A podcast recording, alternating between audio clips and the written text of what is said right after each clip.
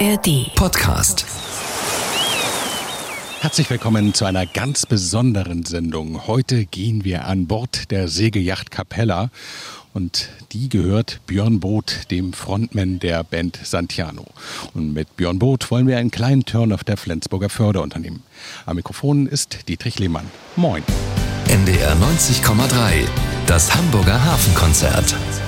Frei wie der Wind, Gott muss ein Seemann sein bis ans Ende der Welt. Die Songs der Flensburger Band Santiano sind vielfach vom Wasser, vom Meer inspiriert. Und wenn einer davon ein Lied singen kann, dann ist das Björn Both, der Frontman von Santiano. Was nicht alle wissen, Björn Both ist auch begeisterter Segler, hat zwei eigene Segelboote, ein kleines aus Holz und ein größeres, das den Namen Capella trägt, eine klassische Segeljacht. Daher kennen Björn Both und ich uns schon länger und deshalb hat er mich auch an Bord seiner Capella gelassen zu einem kleinen Turn auf der Flensburger Förde. Noch aber liegt die weiße Yacht gut festgemacht im Hafen. Wir sind hier gerade am Werftsteg bei Robin Berking. Ist eine Flensburg? In Flensburg, genau. Robin Berking ist so ein Global Player, was so Holz- und klassische Yachten angeht. Und Capella fühlt sich hier in der Umgebung dieser schönen alten Boote mit viel Geschichte sehr, sehr wohl. Und schöner Liegeplatz hier mit Blick auf die Förde, Achter aus, wenn nicht gerade wieder irgendein Schiff da hinten liegt. Und man ist schnell auf der Förde. Das ist gerade für mein kleines Boot, was keinen Motor hat, immer sehr relevant, ob ich mich nochmal 2,5 Stunden bei Flaute durch diesen Hafen angeln muss, bis in die Spitze, oder ob ich hier direkt vom Wind quasi in den Windschatten. So, jetzt Maschine an. Maschine an.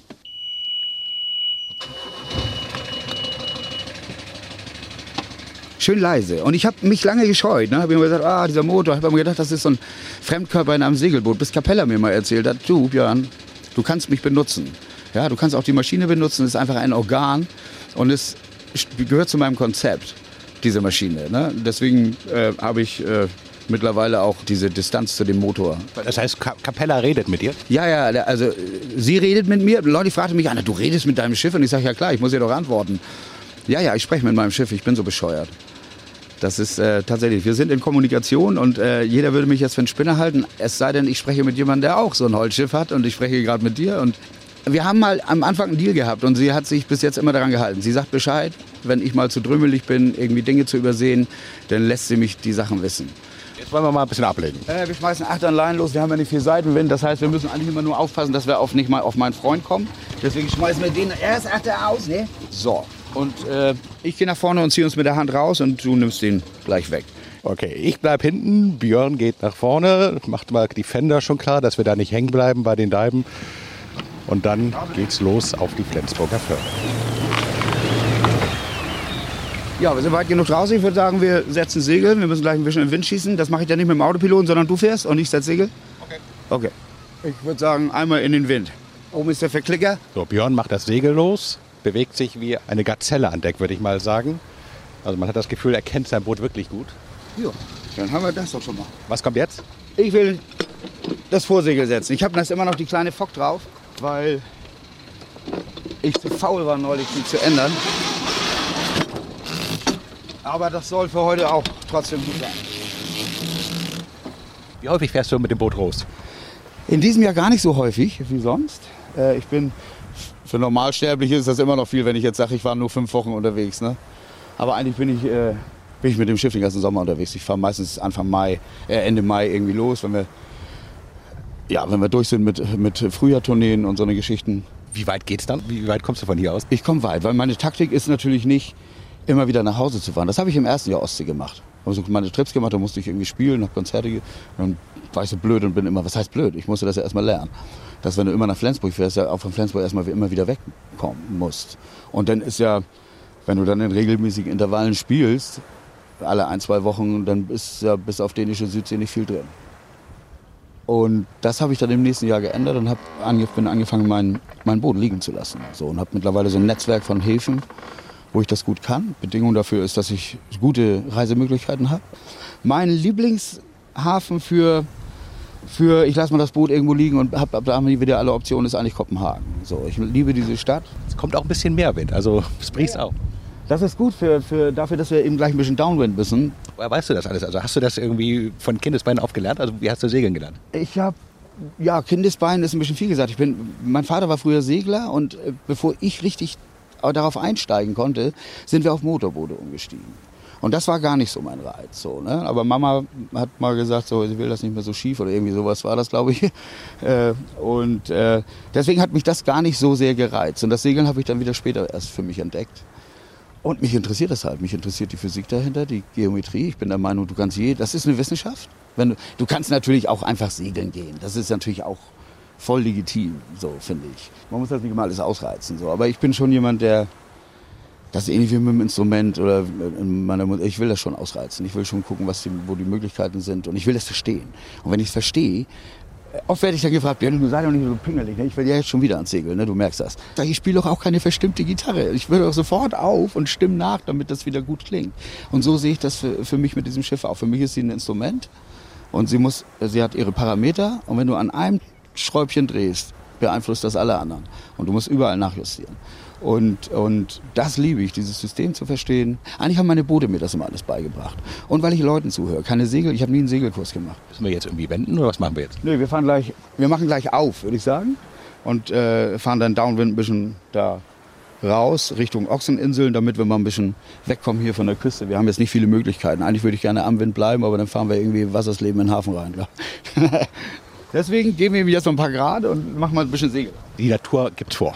Ja, also ich glaube, das ist die grundsätzliche Sache, die man auch beim Segeln begreift. Das ist eine Lehre fürs Leben. Ja, sie gibt vor und du musst eine Antwort finden. Und die Kunst ist, die Antwort zu finden. Die Kunst ist sagen, okay, was mache ich daraus? So, aber die Kunst ist nicht, sich über das Wetter zu beschweren. Dann liebe ich Annie Lennox. Annie Lennox hat mit Eurythmics gesungen, Here comes the rain again, who am I that I disagree? Wer bin ich, dass ich damit nicht einverstanden wäre? Der Regen kommt und dann kommt der Regen. Und ich kann nicht zetern und sagen, der Regen, wer bin ich? Wer bin ich? Leichter Wind aus Südwest, die Segel weit draußen, so segle ich mit Björn Both gerade auf der Flensburger Förde. Und jetzt kommen wir schon relativ nah an Land. Ja, wir fahren mal eine gemütliche Halse und ich nenne das immer, wir fahren eine gestreckte Halse. Jetzt fragen wieder alle Segler, was labert der für ein Scheiß. Na, aber das ist denn so mein Vokabular dafür, da gibt es bestimmt was anderes. Aber ich fahre einfach erstmal in den Butterfly und komme immer nur mit dem Groß erstmal rüber. Geh weg. So, und jetzt steuere ich mir den so wieder aus, dass ich einen Butterfly fahre. Schmetterling ein, das Vorsegel an Steuerbord, das Groß an Backbord. Ist wenig los auf der Förde. Ja, aber es ist auch Dienstag und es ist Mitte September fast. Also ich glaube, das, was da alles segelt, ist die Marine. Kennt man sich dann hier? Ja, ja. Gestern bin ich mit Diva raus, mit meinem kleinen Boot. Und das dauert ein bisschen, bis wir so aus dem Hafen raus. Aber dann kommt auch gerne mal die Küstenwache vorbei. Und dann halten wir erstmal ein Pläuschchen. Das sieht für Dritte immer aus, als wenn ich verhaftet werde oder so. Ne? Für so ein riesen Küstenwachenschiff neben meiner kleinen Diva, die ist 6,20 Meter. Und das sieht bestimmt lustig aus. Und in der Regel gibt es da so einen Kodex. Jeder hilft jedem, egal was los ist. Und das ist eine Sache, auf die du dich auch wunderbar verlassen kannst. Passt zu Santiano, oder? Ja, das ist ja das, was wir versuchen zu vermitteln. Und das ist ja das, wo wir auch sagen, hey, das ist nicht nur relevant auf dem Schiff. Das geht uns gerade als Gesellschaft wirklich flöten. All die Attribute, die auf so einem Schiff eben wichtig sind. Und ich finde, die Parallele zu ziehen und da eine Metapher zu ziehen, das ist unsere Message im Grunde genommen die ganze Zeit. Ne? Dass sowas wie eine gute alte Seemannschaft verdammt nochmal auch der einen oder anderen Regierung gut zu Gesicht stehen könnte. Überhaupt Menschen, die für sich anstreben, in Machtfülle zu kommen, in eine Position anzustreben. Menschen mit so viel Selbstvertrauen sind mir immer ein bisschen suspekt. Und vielleicht ist das die Kunst. Wir sollten die fragen, die zögern. Das ist sowieso. Wenn du eine Gruppe fragst, wie wollen wir es machen? Hü oder Hot? Und die alle sagen, alle Hot. Und hinten sitzt einer, kann sich auch nicht so wirklich entscheiden. Und es traut sich auch nicht. Dann würde ich den ans Mikrofon lassen. Weil der hat bestimmt einen Gedanken, den hier alle nicht auf dem Zettel haben. Aber nochmal zu Santiano zurückzukommen. Was war zuerst? Santiano als Band oder war es das Faible für Seefahrt, für die Werte, die du gerade beschrieben hast? Das war erstmal ein Gag. Am Ende hat niemand gedacht, dass es überhaupt ein zweites Album geben wird. Es ist ja dann eingeschlagen wie eine Granate. Und erst mit dem zweiten Album und mit dem, wo wir merkten, da passiert auch was zwischen uns und den Fans. Und da kommen ganz bestimmte Leute, denen es nicht immer gut geht, so, die unterwegs sind. Und wir haben da unglaubliche Geschichten, die ich jetzt hier nicht im Einzelnen, und das kann, glaube ich, jede Band über sich sagen, weil sonst würden diese Bands ja auch nicht erfolgreich, dass sie Leuten eben auch aus harten Lebenssituationen helfen und so, ne? Und als wir das alles merkten, wie groß das werden kann und als wir mit dem zweiten Album ja auch nochmal richtig die Entscheidung getroffen haben, jetzt hauen wir aber einen drauf, jetzt bleiben wir nicht in dieser Folk-Seemannsecke, jetzt kriegen wir die Rock-Komponente da rein und jetzt werden wir ein bisschen größer. So. Ich denke da schon gar nicht mehr drüber nach. Die ersten 5 Jahre habe ich mir gedacht, so, jetzt ist aber Schluss. So, jetzt aber. Das nächste Album wird richtig blöd. Also das wollen die Leute nicht mehr hören. Jetzt ist gut. Schluss mit Seemannskram und so. Und wir singen ja auch kein See. Wir singen Lieder über die See. Ne? Die Leute sagen, wir singen Shanties. Ich glaube, wir haben 2. Hörst du das selber hier manchmal an Bord? Nee. Niemand hört seine eigene Musik. Es sei denn, du bist gerade am Arbeiten. Dann ist, deswegen hörst du es auch nicht mehr. So, ich finde, wir können das auch mal die Halse zu Ende fahren. So, Vorsegel kommt rum. Und wir nehmen Kurs auf Glücksburg, wenn ich das richtig sehe. Aufräumen gehört dazu. Immer, sofort. Sofort, nachdem du ein Manöver gefahren bist, wird bei mir alles so hingebaut, dass du das nächste gleich wieder fahren kannst. Also selbst wenn das mal nicht wichtig ist. Ne? So, das soll man gar nicht erst sich anders angewöhnen. Das habe ich auch wieder von Vater gelernt. Ne? Und das lernt man halt auch von alten Skippern. Und das lernt dich auch das Leben. Also, dass Murphy's Law stimmt, das lernst du nirgendwo besser als auf dem Schiff. Und zwar unmittelbar. Sehr zeitnah wird dir klar gemacht, was passieren kann, passiert.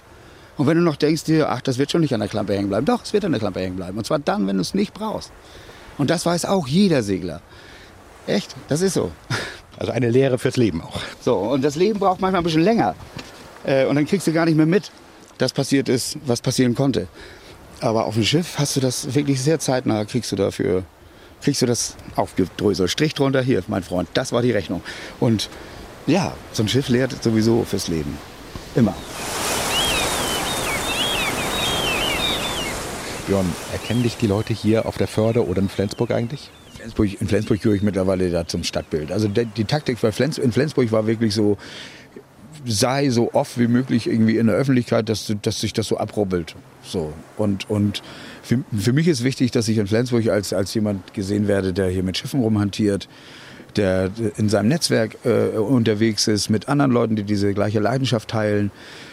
Ich will mich mit den Menschen hier über das Segeln unterhalten, über Boote und Schiffe und gar nicht so oft über Santiano. Und die meisten wissen das zwar, aber die haben das total vergessen, wie ich auch.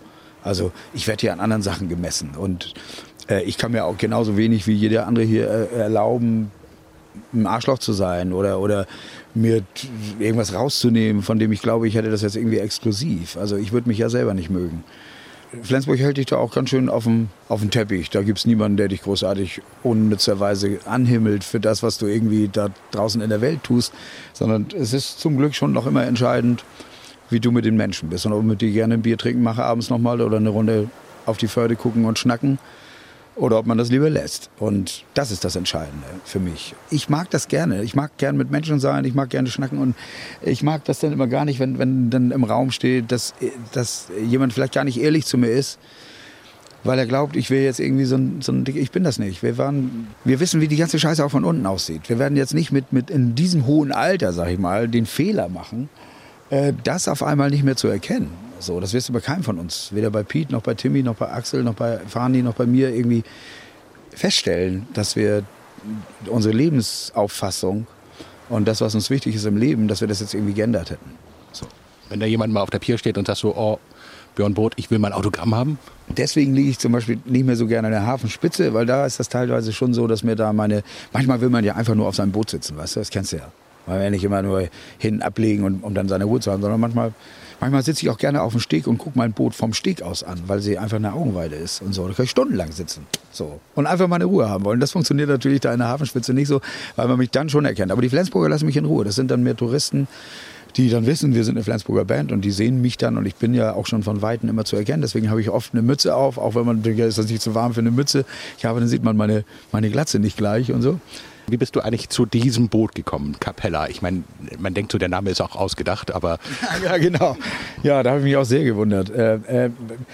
Du weißt, als Besitzer eines Holzschiffes und als Besitzer einer solchen Yacht, der du selber einer bist, wir finden die Schiffe nicht. Die finden uns. Die brauchen von Zeit zu Zeit, braucht es im Leben dieser Grazien jemanden, der sie wieder auf Vordermann bringt, der sich ein Herz fasst und auch ein dicken Batzen Geld, muss man leider sagen. Was heißt leider? Sie hat jeden Cent verdient. Ne? Und das Schiff dahin bringt, wo das hingehört und so. Und deswegen suchen die Schiffe uns. So, und mich hat sie gefunden auf einer Taufe von Piets ersten kleinen Boot, die erste Ragtime Annie. Und da war ich eingeladen natürlich. Und da kommen dann natürlich auch befreundete Leute mit ihren Schiffen. Und Günther Wulff ist da mit Capella vorbeigekommen, hat sie schön über Top geflaggt und so und war ein bisschen rausgeputzt, ein bisschen ordentlich hergerichtet und so und die lacht da. Und ich guckte auf das Schiff und sag so zu mir selber, oh, pff, das ist ja fast vollendet. So, ne? Ja, kannst kaufen. Hinter mir die Stimme. Und ich sag, ich kauf kein Schiff. Das war völlig absurd, der Gedanke. Ich hatte nicht für 5 hätte ich mit dem Gedanken gespielt, mir selber ein Schiff zu kaufen. Wohl aber segeln zu gehen, aber jetzt nicht selber ein Schiff haben zu wollen. Und meine Frau geht aber darauf. Sie ist ja sehr forsch und so. Und dann irgendwann ging vorne das Lug auf und sie guckte so raus. Ja, Björn, komm doch mal. Ich sag, ich geh da nicht rauf. Ich guck doch auch keine Hundewelpen. So, ne, weil ich hab dann einen. Ich gehe da nicht rauf. Und da habe ich noch eine Stunde geweigert, dann bin ich aber auch mal rauf. Und dann haben wir mal so ein bisschen gequatscht. Und dann hat der Gedanke mich eigentlich nicht mehr losgelassen. Und dann hatten wir ein paar Tage später hier in Flensburg irgendwas zu tun. Und dann war noch so Spätsommer. Und dann bin ich so ganz früh aufgestanden im Hotel und bin ich zum Hafen gegangen. Und dann lag sie da so in so einer aufgehenden Sonne und so diesige Luft und in ihrer Silhouette. Und da habe ich mich eigentlich verknallt. So, dieses Schiff ist mega viel unterwegs gewesen, hat wirklich viele Meilen im Kielwasser und gehört nicht zu den Booten, die monatelang in irgendwelchen Häfen liegen und hübsch aussehen. Sondern sie hat ihre Meilen gemacht. Und ich setze diese Tradition irgendwie hoffentlich fort. Noch nicht genug von ihr? Ja, abgesehen von diesem Sommer jetzt, wo wir 30 OMRs oder so gespielt haben und wo wir auch abgemacht haben, dieser Sommer wird anders, weil wir uns nicht getraut haben, in die Frühjahrs- und ins Herbst zu gehen, als wir vor 1,5 Jahren festlegen mussten, wie wir touren wollen im Jahr 23. Wir müssen ja sehr weit voraus planen und da waren wir mit Corona gerade voll auf die Nase gefallen und da haben wir gesagt, nee, das Risiko gehen wir nicht nochmal ein. Haben uns mit der Agentur darauf geeinigt, dass wir Open Air spielen, was natürlich dann den Preis hat, dass ich mit Capella jetzt nicht so richtig unterwegs bin. Aber ansonsten mache ich, glaube ich, jedes Jahr so meine 2500, manchmal auch 3, manchmal ein bisschen weniger als 2,5, meine Seemeilen und die flücht sie hier durch die Ostsee. Und wir haben gerade viel über Lebensweisheiten gesprochen, die man auf See, auf einem Boot lernt. Würdest du sagen, jetzt mit fast 60 Jahren hat dich das Meer und das Leben weise gemacht? Ich bin ein dummer Junge. So, ne? Also ich kann manchmal ein paar kluge Sachen sagen, aber ich bin in meinem eigenen Leben dauernd am Rande dessen, wo ich sage, ja, kriegst du das auch auf die Reihe, was du so erzählst und was du gerne hättest. So, wir sind ja alle auch immer zum Beispiel einfach so gewisse kleine Dinge im Leben, wo du sagst, da bist du schluffig. Du hast mich gerade eine Zigarette rauchen sehen. Das ist zum Beispiel ein ganz Beispiel. Das ist mein Loch, mein energetisches Loch, wo ich wieder allen besseren Wissens genau das tue, was die Gesellschaft tut. So, und ich weiß, dass es dumm ist. Und das sind Sachen, mit denen ich mich natürlich auch total rumplage. Also ich rauche wenig. Das habe ich mir dann zumindest mal abgerungen. Ne? Aber das meine ich. Also egal, wie klug man redet, man darf nicht vergessen, dass man auch nur ein Mensch ist. So, und deswegen ist diese ganze Diskussion, die wir gerade führen, ne, wir müssen alle radikal was ändern, das müssten wir eigentlich. Ich gucke, was ich machen kann, aber ich bin echt kein Heiland und ich esse manchmal auch ein Stück Fleisch und weiß aber, dass es eigentlich doof ist und damit sollten wir eigentlich alle aufhören. Du siehst, ich bin genau das, was man eine widersprüchliche Person nennt und deswegen irgendwas mit Lebenserfahrung oder so, da tue ich mich schwer mit, wenn ich dann dagegen stelle, was ich auch alles nicht drauf habe. Nimmst du Ideen, die du hier auf dem Boot hast, auch mit irgendwie dazu, dass da mal ein Lied draus entsteht? Nee, eher die Haltung. Wenn man euch irgendwie auf der Bühne sieht, dann ist das ja letztendlich auch so, dann kommt das schon wie so eine Familie rüber. Ne? Ja, aber das sind wir auch. Das sind wir auch. Wir sind genau das Team. Manchmal sind ja die Dinge einfach so, wie sie zu sein scheinen. Und bei uns ist es so. Und wir können das auch gar nicht anders. Da vorne Glücksburg ist was Besonderes für euch, oder? Da seid ihr ja jedes Jahr. Nee, nicht jedes Jahr, aber wir sind tatsächlich auch jedes Jahr da, stimmt. Aber wir sind hauptsächlich auch immer da, wenn es einen Release gibt, den wir immer in Glücksburg machen, von Anfang an. Warum so, gerade da? Weil das mal so angefangen ist, dass wir es da gemacht haben.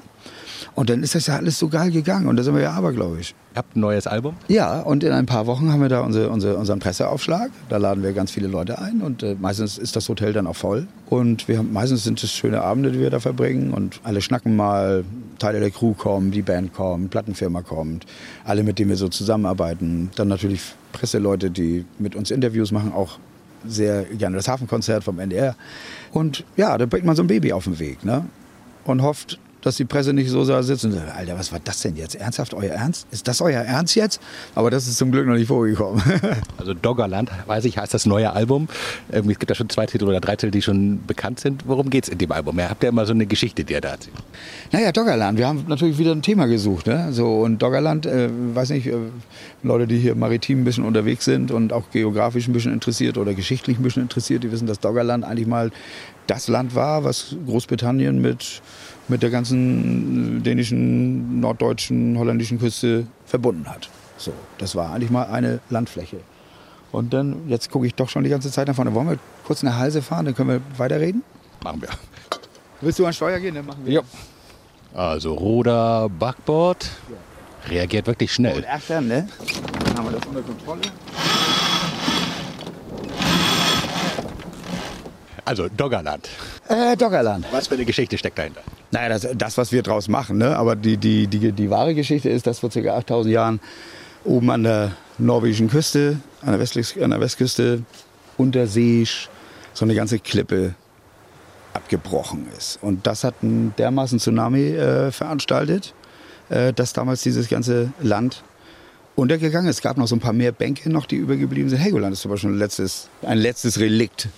Und wir beschäftigen uns damit, über verloren gegangen. Wir können natürlich auch, also so ein bisschen die Metapher, was ist uns auch verschütt gegangen. Ne? Was, ich kann ja immer nicht anders. Ne? Wir waren ja schon mal bei, was ist das Leben auf dem Schiff für die Gesellschaft. Ne? So, aber das verklausulieren wir natürlich in so einer gewissen Poesie immer so. Du kriegst natürlich dann auch durch die Erzählung mit der Flutwelle und das Land ist genommen und jeder ist umgekommen, den ich je gekannt habe. Und ich bin davon gekommen und erzähle euch jetzt die Geschichte. Ne? Die Songs sind natürlich Liebe, Verlust, Seemannsgarn natürlich, wie sich das für uns gehört. Das ist natürlich die Range, in der das alles stattfindet. Auch dramatische Geschichten natürlich mit dieser Flutwelle à la Rungholt. Dann natürlich auch ein bisschen was über das Älterwerden. Das ist ja unser ständiger Begleiter. Echt, aui. Ne? Wie alt bist du jetzt? 58. 58, ich bin bald 60, das ist krass. Und ich kann euch sagen, alle, die noch nicht 58 sind, man fühlt sich trotzdem wie 32. Es ist so, manchmal wie 17. 5 Wochen war Björn Both in diesem Jahr mit seinem Boot unterwegs, der Frontmann der Band Santiano. Meist allein, auch ohne seine Frau. Sie lässt mich, sagt Björn mit einem Lächeln. Und deswegen sind wir zusammen, weil ich sie alles lasse und weil sie mich alles lässt. Ohne, dass wir deswegen irgendwie... Natürlich kann man es auch übertreiben und dann fehlt jemand. Aber wir sind nicht so gepolt, dass der andere sofort fehlt. Ja, dass man, wir sind nicht so, dass wir zusammen ein Ganzes ergeben. Wir sind selber, jeder ist ein Ganzes und wir entscheiden über eine wunderschöne Schnittmenge und addieren uns und werden nicht zusammen eins. Das zusammen eins werden hat immer diesen Haken, dass man, wenn der andere nicht da ist, nur halb ist. Und das kann es irgendwie nicht sein. Das war für mich sehr früh klar, dass das nicht die Form von Liebe ist, die ich meine. Weißt du, dieses zusammen eins zu sein, das ist, manchmal hat der, das greife ich eigentlich ein Buch vor, was ich gerade schreibe, aber ich sag's mal kurz. Manchmal hat der eine da gerade da die Delle, wo der andere eine Beule hat. Und dann haben wir so dieses Gefühl von eins sein. Oh, so, das fühlt sich so gut an. Und das verändert sich aber. Die Beulen verändern sich und die Dellen verändern sich. Und dann merkt man eines Tages, hey, das passt überhaupt nicht mehr so geil. Ne? So. Weißt du, und das ist das Einanderbrauchen. Es gibt einen Unterschied zwischen jemanden zu wollen, mit Haut und Haaren, oder jemanden auf Gedeih und Verderb zu brauchen. Das fühlt sich vielleicht auf den ersten Blick gleich an, in dem Ausgeliefertsein. Aber das jemanden mit Haut und Haaren zu wollen, ist unendlich viel freiwilliger und unendlich viel schöner und liebender, als jemanden auf Gedeih und Verderb zu brauchen. Das setzt den anderen so unter Druck.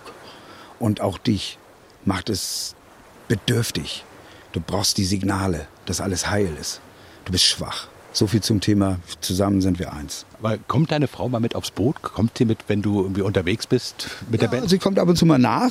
Das kannst du ja mit diesem Boot wunderbar machen. Da kommt sie mal ein paar Tage mit, wenn sie Zeit hat. Sie hat ein sehr gut laufendes Hotel, was auch im Sommer dann die Hauptsaison ist. Und sie ist jemand, der auch ähnlich schlecht delegieren kann wie ich. Und glaubt immer da sein zu müssen, was aber auch so ist. Also das ist auch toll irgendwie. Und das ist auch nicht so ganz ihr Ding.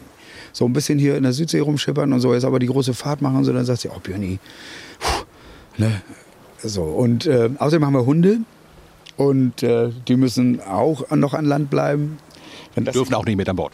Nee, die mögen das nicht. Die sind erstmal zu groß. Ich finde manchmal den Gedanken sehr reizvoll, einen Hund mit an Bord zu haben, gerade weil ich alleine segel. Aber den muss man sich wirklich dann auch dafür auslegen. Das muss ein Hund sein, der da gut mit um kann. Ich habe ein paar Freunde, die haben Hunde und das sind alles so kleine, gute Stämmige, die das auch lieben auf diesem Schiff und sich gut ausbalancieren können. Die mal kurz hier, tipp, tipp, tipp, und dann sind die hier oben und dann packst du ihn wieder runter und sagst, Diggi, bleib da unten. Ne? Also ich kenne einen, der bringt sogar die Leine, über den Poller, wenn du ihn mit ein paar Stück fertig machst. Er bringt die auch wieder los. Und irgendwann sagt er immer, ich muss immer höllisch aufpassen, weil er macht nicht nur meine wieder los. Er macht auch durchaus mal ein Schiff irgendwo los, wenn die so am Steg längs laufen. Ne? Findet das im Fahrsteg irgendwie toll. Also deswegen immer schön vernünftig verknoten auf dem Poller und nicht einfach nur so eine Schlaufe rüberlegen. Da kann nämlich mal so ein Hund mal einfach so seinen Reflexen nachgehen. Jetzt gerade voraus die Ochseninseln. Björn, hast du da besondere Verbindungen? Abgesehen davon, dass das natürlich ein schöner Ort ist, findet hier ja auch immer die Vereinsregatta alljährlich statt, die Flensburg-Regatta von 1855, glaube ich, heißt sie, ne? Und die geht ja einmal dann aus dem Hafen direkt. Also sowieso, ich habe noch nie, es ist die einzige Regatta, die ich kenne, die im Hafen und dann in dem Hafen die Startlinie hat. Es ist, da entscheidet sich eigentlich schon das Rennen, wer da heil aus diesem Hafen kommt. Und dann geht es ja immer rund Ös hin. Und nach hinten raus, Richtung Osten, Nordosten, gibt es ein sehr ausgedehntes Flach. Und wenn man das nicht genau weiß, und gerade in so einem Rennbetrieb dann, ne, so, ich würde da nie wieder raufkacheln. Man soll nie sagen. Ne? Aber es war wirklich mein erstes Jahr mit diesem Schiff hier. Und dann sind wir Regatta gefahren und ich glaube, ich bin da sogar das erste Mal irgendwie rumgefahren. Wir kommen so um die Ecke und ich habe mich natürlich da hinten auf Schied gesetzt, ne? Weil ich kriegte den Bug nicht von einem anderen Schiff weg. Und Janni neben mir, den ich damals kennenlernte, heute ein guter, sehr, sehr, sehr guter Freund von mir und ein guter Segelkamerad, der sagte dann in seiner ganz unaufdringlichen Art, du, wir müssen hier mal weg. Es ist wirklich sofort trocken. Und das war für mich, wir müssen hier demnächst mal weg. So, das heißt für mich übermorgen. Oder so, ne? Demnächst mal weg, ist also noch nicht die große Dringlichkeit. Doch, es war bei ihm schon die große Dringlichkeit. Und als er sagte, du, ich habe doch gesagt, wir müssen hier mal... Und dann saßen wir. Und das war mir natürlich hammerpeinlich. Das war mir total peinlich. Ich dachte, ich Idiot, jetzt hier Vereinsneuling, Schiff, was denkt der Wunder, was er ist? Und dann setzt Schiff auf Schied. Und wir sind dann irgendwie wieder freigekommen, sind dann immer noch Dritter geworden. Ich weiß gar nicht, wie, ist mir unerklärlich, bis heute. Aber dann, als wir da ankamen, ne, und alle so und eine Mistforke haben sie mir verliehen, damit ich mein neu erworbenes Land umgraben kann. Das war mein Preis. Und mir war das wirklich peinlich. Ich dachte, du bist wahrscheinlich der Einzige in der Historie auf dieser dieser Förde, der sich da auf Schied gesetzt hat. Und irgendwann sagte der berühmte Günther Wulff, den wir vorhin schon mal am Wickel hatten, zu mir, du Björn, du musst noch mal mit hier in den Herrenstall, ne? Du musst dich da noch eintragen. Ich sag, was eintragen? Ja, du musst noch mal mit. Komm mal. Und dann bin ich irgendwann nachts dahin. Und dann sind wir vor so eine Karte gegangen und dann war die Karte von diesen Ochseninseln da und dann waren da diese ganzen Kreuze von den ganzen Schiffen aus dem Verein, die sich da schon festgesetzt haben. Und ich war nicht der Einzige, der so eine Mistforke schon mal mit nach Hause gekriegt hat. Und in dem Moment egalisierte sich das natürlich irgendwie alles und so. Aber bis dahin haben die mich in dem festen Glauben gelassen, dass ich der größte Trottel der Welt bin. So viel dazu. Seit mehr als 10 Jahren gibt es die Band Santiano inzwischen schon. 7 Alben haben die Jungs von der Küste aufgenommen. Alle sind Nummer 1 geworden. Björn, hast du eigentlich ein Lieblingsalbum? Jedes Album hat natürlich seine Funktion erfüllt. Ne? So, man kann im Nachhinein schwer sagen, das ist das beste oder das schlechteste Album oder so. Ne? Weil es ja uns immer diesen Schritt weitergebracht hat. Und immer ja letztendlich dafür gesorgt hat, dass es dann am Ende zu dem nächstbesseren dann auch wirklich kam. Aber meine Geschichte ist tatsächlich so, dass ich Auge des Sturms tatsächlich für das Album halte, was knapp vor, wenn die Kälte kommt, tatsächlich irgendwie das Beste ist. Warum? Ich finde es musikalisch einfach großartig. Ich finde, da haben wir Dinge gewagt. Wir klingen manchmal gerade in den Interludes oder in den C-Teilen, wie wir sagen, wo es dann nicht mehr um den Song geht, sondern wo der Song dann seine Kür entwickelt oder so. Gar nicht mehr wie Santiano, sondern wie eine meiner Lieblingsbands. Manchmal klingen wir dann so ein bisschen nach Rush schon und so. Ne? Und wir trauen uns auf diesem Album eine Spur derbe zu sein. So sind soundmäßig, finde ich, sehr, sehr gelungen. Und ich finde die Ballade unfassbar stark. Und wenn dann so ein Song wie Im Auge des Sturms um die Ecke kommt, dann ist das einfach ein super knallhart, gut durchkomponierter Popsong, der sich gekämmt und gewaschen hat. Wie so oft bei Santiano. Und trotzdem, ne, da wird uns vorgeworfen, weil wir sehr erfolgreich sind, wir wären Mainstream. Wir sind so weit weg von Mainstream wie nur irgendwas. Wir sind eine extrem erfolgreiche Nische. Aber Mainstream, dann würden wir im Radio laufen. Dann würdest du uns überall hören und du würdest die Schnauze von uns voll haben, weil wir eine neue Single haben, weil die irgendwie 6-mal am Tag. Aber das findet ja alles mit uns nicht statt. Das Lieblingslied von meinen Kindern ist ja, Gott muss ein Seemann sein. Es gibt so eine Szene, wo sie im Strom tatsächlich auf der Ostsee an Deck beim Segelboot stehen und das Singen voller Inbrunst, voll im Regenzeug. Keiner geht verloren, keiner geht verloren. Ist das so ein Lied, was dir auch nahe geht? Ja, ich finde vor allem den Titel, dass wir uns das damals getraut haben. Ne? Gott muss ein Seemann sein. Da haben wir natürlich ein bisschen gezweifelt. Ist das Blasphemie? Ne? So, aber wir wissen mittlerweile von Menschen, die uns, wir kriegen ja sehr, sehr viel Post. Und da sind ja auch Menschen bei, die mit Haut und Haaren Christen sind und die zu Gottesdiensten gehen. Und wir kriegen Predigten, die werden dann abgedruckt und so. Also wir kriegen dann darüber Bescheid, dass Pastorinnen und Pastoren diesen Song tatsächlich daraus Predigten ableiten und das dann eben gar nicht Blasphemie ist, sondern er lässt die Mannschaft nicht allein und der Teufel holt uns nicht ein. Das ist schon irgendwie, das war dann gar nicht so blasphemisch und auch die Pastoren haben uns das nicht so übel genommen. Wir müssen nämlich mal wieder, deswegen rede ich gerade so zögerlich, wir wollen hier gleich mal wieder weg. Einmal rund achtern. Jetzt aber müssen wir langsam mal wieder zurück Richtung Flensburg. Das heißt, hoch an den Wind kreuzen, Ruder rum und schon merkt man, wie der Wind einem um die Ohren pfeift. Genau, das merkst du halt immer dann, wenn du dann wieder gegen den Wind fährst, also auf Anwindkurs gehst, dann merkst du natürlich, was wirklich da ist. Wenn wir Downwind fahren, wie gerade eben, dann musst du ja abziehen, die Geschwindigkeit, mit der wir unterwegs sind. Und dann herrscht auf dem Schiff, selbst wenn du dann 10 Knoten von hinten hast, haben wir da auf dem Schiff nur 4. Und das Verhältnis ist dann auch, oder den Wind haben wir dann auch im Regen. Das heißt, es ist dann nicht viel. Wir haben gerade Glück gehabt, dass wir doch einen ziemlich stetigen Druck hatten, sodass wir gut Raumschutz segeln konnten. Bei ein bisschen weniger ist das nervenzerfetzend mit so einer Restwelle. Und wenn wir am Wind fahren, addieren sich die Sachen. Ne? Dann haben wir den Wind jetzt von, ja gut, das ist wieder ein bisschen, was haben wir, 8 bis 10 Knoten. Dann fahren wir jetzt vielleicht 4 oder so und schon hast du 12 Knoten im Regen. Und das ist wieder die Knetmasse, mit der man dann wieder was kneten kann. Ne? Fährst du lieber gegen den Wind oder lieber mit dem Wind? Das kommt immer darauf an, wie viel Wind wir haben. Also auf offener See bei 25, 30 Knoten bei einer sich dann aufbauenden Welle, wenn die dann viel Platz hat, dass sich viele Wassermoleküle anschubsen können. Dann ist das sicherlich auch ein unangenehmer Tanz. Ne? Und die fährst du dann lieber ein bisschen raumiger ab. Aber wenn so normale Windverhältnisse herrschen, dann fahre ich lieber am Wind, weil du einfach das Schiff... Also da kommen einfach die Kräfte besser zusammen. Ne? Auch ein Sinnbild fürs Leben. Ja, die Kraft, die wir zum Leben benötigen, gewinnen wir durch den Strom, gegen den wir schwimmen. Manchmal ist es so. Ne? Immer nur mitgehen taucht nichts. Das merkt man tatsächlich beim Segeln. Du gehst mit dem Wind und hast keinen Druck. Gehst gegen an, hast du doppelten Druck. Und kommst schneller voran. Ja, genau. Du machst das, klar, bist du speedmäßig natürlich besser, fährst aber dann wahrscheinlich, wenn wir jetzt wie wir kreuzen müssen, natürlich den längeren Weg. Ne? Ja, herrlich, ne? Also, nächste Wende, kurz vor Dänemark. Wir können rüberspringen. Klar zur Wende. Ist klar.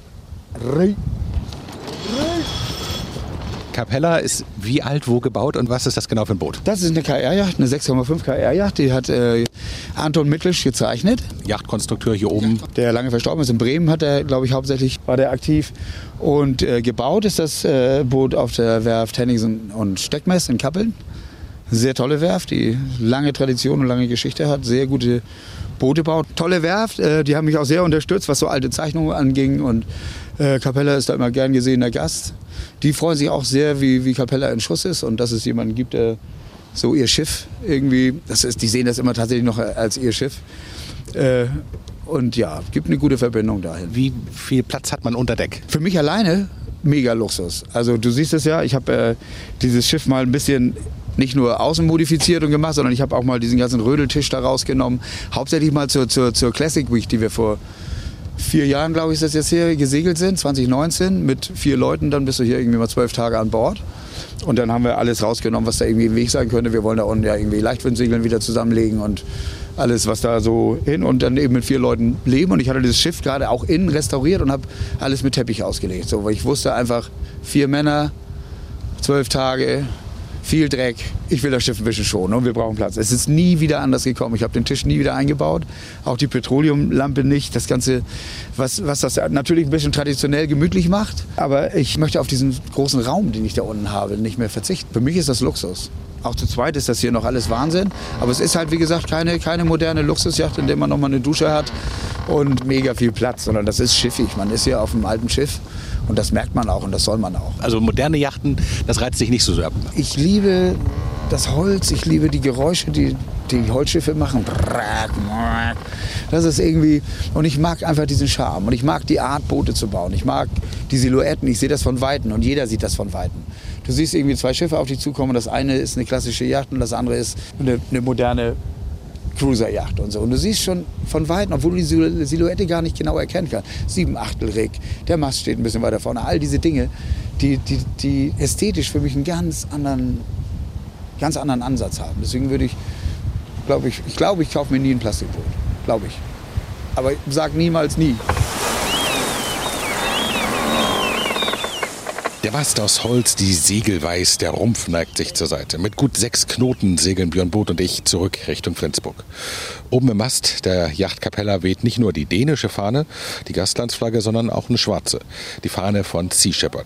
Björn, was bedeutet das? Was Sea Shepherd bedeutet, weiß ja jeder, ne? Na gut, es ist eine Umweltschutzorganisation, die Meeresschutz, Walschutz, Fischschutz betreibt. Ursprünglich mal von Paul Watson gegründet worden ist, einem der Gründungsväter von Greenpeace.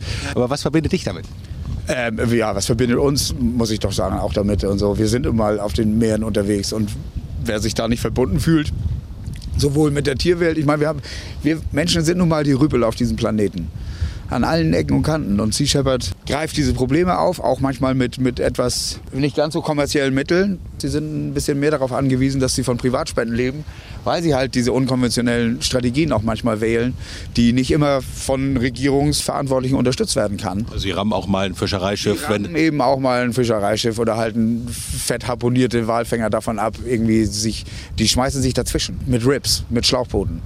Und das rechne ich hoch an. Und ich finde, man kann gar nicht genug kämpfen für diese Sache und das unterstützt Santiano voll und ganz und total mit allem, mit der ganzen Überzeugung, die wir dafür haben können, ja. Da vorne, wenn wir nach Flensburg wieder reinkommen, liegt ja auch ein Schiff von Sea-Watch, Flüchtlingsrettung im Mittelmeer. Es wird seit Wochen ausgerüstet.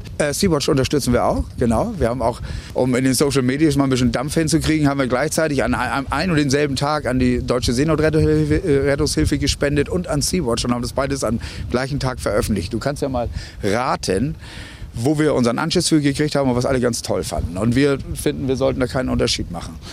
Natürlich kann man lange darüber reden, ob diese Schleuser alle lieb und nett sind und so. Und das würde ich auch mal bezweifeln. Und am Ende kommen all diese Menschen, weil wir jahrzehntelang diese Welt für uns zum Supermarkt erklärt haben. Ich hätte mich auch auf die Socken gemacht, mein Lieber. Da kannst du dich mal richtig drauf verlassen. Und ich wäre dahin gegangen, wo sie alle meinen Kuchen essen. Wo sie den Kuchen essen, der für mich und meine Familie war. Europa, lebt damit. Das hast du angerichtet. Und jetzt lebt damit, dass alle kommen und von diesem vermeintlichen Kuchen, der schon lange keiner mehr ist, ihren Batzen abhaben wollen. Aber sich so politisch zu engagieren, das ist für so eine Band, die auch kommerziell erfolgreich ist, das ist nicht selbstverständlich. Verschreckt man sich da nicht auch so ein paar Leute? Ja, und die können auch wegbleiben. Als wir angefangen sind, Begriffe wie Heimat und Freiheit nochmal gerade zu rücken, weil wir merkten, wir werden missbraucht, auch gerade in der rechtsradikalen Szene, die so mit Begriffen, wir sind stolz ohne Scheu und mit Worten wie Kameradschaft oder so, das völlig Falsche angefangen haben. Da war es nötig, dass wir das gerade rücken. Und da bäumen sich dann ja Menschen auf. Und ich habe dann Ciao gesagt. Er kann natürlich auch seine Gesinnung und seine Meinung dazu ändern, indem er auf die Idee kommen würde, Mensch, wenn diese Typen, die ja nur eindeutig keine Hippies sind, irgendwie nicht im Verdacht stehen, dieses System auseinanderbolzen zu wollen. Wenn die so denken, dann will ich doch da bitte auch nochmal drüber nachdenken. Und das ist halt unser Steckenpferd. Wir erreichen Menschen, die sich politisch noch gar nicht wirklich entschlossen haben. Campino, sage ich immer, ist mit seinen Fans einer Meinung, wir nicht. Und das ist unser Risiko, was wir im Grunde um jeden Abend eingehen und in jedem Interview und in jeder Talkshow, wenn wir dort Farbe bekennen. Gegen rechts, für Klimapolitik, in der wir immer noch nicht genug machen. Und wenn ich sage, dass ich Greta Thunberg-Fan bin, ne? Weißt du, Klimaerwärmung. Ich glaube, 1970 hat Thomas von Ditfurth mal im Fernsehen mit so einer Schautafel klargemacht, wie das eigentlich läuft und was sich entwickelt wird. Er hat auf den Punkt recht gehabt. Wir hören immer noch mehr auf Leute, die sich irgendwie um Befindlichkeiten kümmern und die irgendwas von Gefühlen quaseln, als Leute, die uns mit Fakten kommen. Und Ich finde dieses Missverhältnis nach wie vor unerträglich, auch hier in Deutschland. Und da werde ich nicht müde sein. Und egal, welche Musik ich mache und egal, welche Band ich habe, wenn eine Band, in der ich spiele, sich dieser Problematik nicht annimmt und sich nicht gesellschaftlich relevant verhält, dann spiele ich nicht in dieser Band. So einfach ist das. Kunst und Politik und gesellschaftliche Relevanz gehören für mich immer zusammen. Und ich muss mir ganz oft vorwerfen lassen von Menschen, die sagen, ja, hier, das muss man trennen. Das hat, Politik hat auf der Bühne nichts zu tun. Der hat kulturhistorisch nie was begriffen. Auf der Bühne sind die Gedanken gedacht worden, die erst dann später in der Gesellschaft gewagt worden sind, umzusetzen. Auf der Bühne wird das Experiment gewagt. Da werden die Gedanken frei, die dann Zukunft gestalten. Und das war immer so und immer so. Es sei denn, du machst wirklich nur Lust und gute Laune und wir spielen die Polka zum Untergang der Titanic. Das kann man natürlich machen, aber in der Band spiele ich nicht. Auf keinen Fall.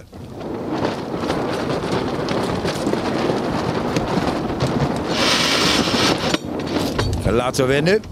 Ist klar. Rui.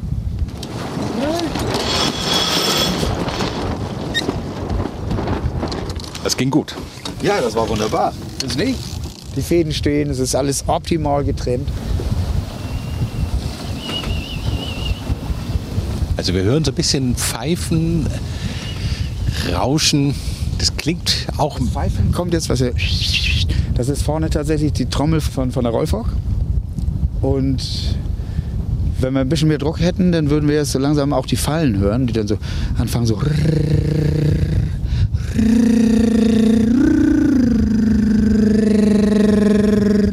Und ich liebe dieses Geräusch. Das ist wie damals bei Jurassic Park. Dieser geniale Mensch, der auf die Idee gekommen ist, den Echsen diese Laute. So, ne? Das fand ich genial, wie die das gemacht haben. So, und das macht sie manchmal auch. Also ich bin mit ihr auch manchmal echt total musikalisch unterwegs. Und es ist immer die Oktave, die sich dann ergibt. Ne? Also, je härter der Druck ist, dann geht es. Und das macht sie. Sie ist... Und dann heißt sie ja auch noch so, ne? Ich meine, das ist schon irgendwie alles ein bisschen wahnsinnig, oder? Ich meine, wer sagt denn noch, dass das nicht mein Schiff ist? Die hat nur 50 Jahre auf mich gewartet. Capella. Ja. Aber jetzt hier direkt die Gitarre rausholen, das ist nicht so. Doch, ich habe immer eine mit. Ich habe eine Gitarre mit und ich habe einen kleinen Bass mit. Hauptsächlich aber zur Aufrechterhaltung auch meiner Hornhaut, ne? Wenn ich länger unterwegs bin und wir eine Spielpause haben, dann ist gerade auf dem Wasser, ist Hornhaut auch mal schnell weg. Und ich brauche das hier, ne? Sonst spiele ich mir Blasen in die Finger, die ich dann in dem Sommer auf jeden Fall nicht mehr heil kriege oder in der Rutsche dann. Ne? Und Gitarre spielen mache ich total gerne, aber ich bin nicht der Typ, der sich an Deck setzt und für Leute jetzt ein Konzert spielt oder so. Und erst recht nicht, wenn jemand fragt, kannst du mal ein spielen, ne? Was meinst du, wie oft ich das fahre? Und das bringt die Leute, der war noch nie so weit weg von dem Moment, dass ich für ihn ein Spiel, in dem Moment, wo er mich das fragt. Da bin ich überhaupt nicht empfänglich. Ich pflege da manchmal zu sagen, was bist du denn vom Beruf? Und wenn er sagt Tischler oder so, dann sage ich, pass auf, abgemacht. Du brauchst mir einen geilen Schreibtisch und ich singe für dich ein Lied. Aber Björn, wie häufig machst du so einen kleinen Turn eigentlich auf dem Wasser? Ich mache das tatsächlich ab und zu mal, wobei ich tatsächlich sagen muss, dass mich das nicht mehr so sehr reizt, mal irgendwie mit Capella kurz auf der Förde rumzueiern, wenn ich nicht wirklich auch die Förde verlassen kann und mich auf die Socken machen kann. Das mache ich dann tatsächlich lieber mit Diva. Das ist ein kleineres Segelboot, was wirklich nur so ein kleines offenes Segelboot ist. Und dann hat man ein bisschen mehr den Eindruck von dem großen, weiten Meer, wenn man sich ein bisschen im Boot verkleinert. Und das mache ich ziemlich gerne und das mache ich dann auch oft, ja. Mit Capella, wann steht der nächste Turn an? Wo geht's hin? Ich weiß das gar nicht, ob ich dieses Jahr noch mal so zu sehr viel komme. Ich hatte mir ja sogar vorgenommen, jetzt nach Rügen zu segeln. Aber das haben, wie du selber weißt, die Winde gar nicht hergegeben. Bei Schwachwind gegen Ankreuzen, da komme ich sonst wo an, aber bestimmt nicht rechtzeitig auf Rügen. Für die Konzerte dort? Für die Konzerte, genau. Deswegen, ich werde auf jeden Fall noch mal so eine Schnauze-Volltour machen. Das mache ich jedes Jahr, wenn das Wetter schlecht wird, dass man noch mal so eine Woche oder anderthalb segeln geht mit einem guten Freund zusammen, bis auch wir wirklich keine Lust mehr haben. Und das fällt dann ein bisschen leichter, das Boot abzuricken und aus dem Wasser zu nehmen. Ne? Hält dann aber auch nur 3 Wochen oder so. Und musikalisch die Reise? Das nächste ist das neue Album, was ihr vorstellt. Das nächste ist das neue Album, genau. Und das ist wichtig, dass wir denken immer gar nicht in so großen Räumen. So, wir wissen, dass wir jetzt die nächste Platte am Start haben, dass wir damit auf Tour gehen werden. Die Konzentration liegt darauf, dafür eine gute Tour zu arbeiten, sowohl visuell als auch inhaltlich. das vernünftig gut zu begleiten, diese Platte vernünftig zu promoten in entsprechenden Fernsehsendungen, wo wir dann wahrscheinlich da aufschlagen werden.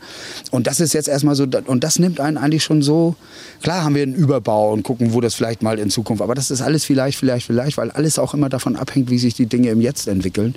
Und wir reagieren gerne auf das, was im Jetzt einfach passiert. Das ist das, was ich vorhin mal meinte, was ich auch von der Gesellschaft erwarte. In eine Zukunft leben, die der Vergangenheit Rechnung trägt. Und das versuchen wir halt auch. Und das schaffst du halt nicht, wenn du dich zu sehr verheiratest mit fest geschmiedeten Plänen, die du dann blind einhältst. Dann geht das Leben an dir vorbei. Also auch das ein Stück weit, glaube ich, ja, so ein Parallel zum, wenn man segeln geht. Man kann zwar sich was vornehmen. Ja, und ganz oft ist der direkte Weg nicht der schnellste und vielleicht auch gar nicht möglich. Und eine andere Parallele zum Segeln überhaupt fürs Leben, ne?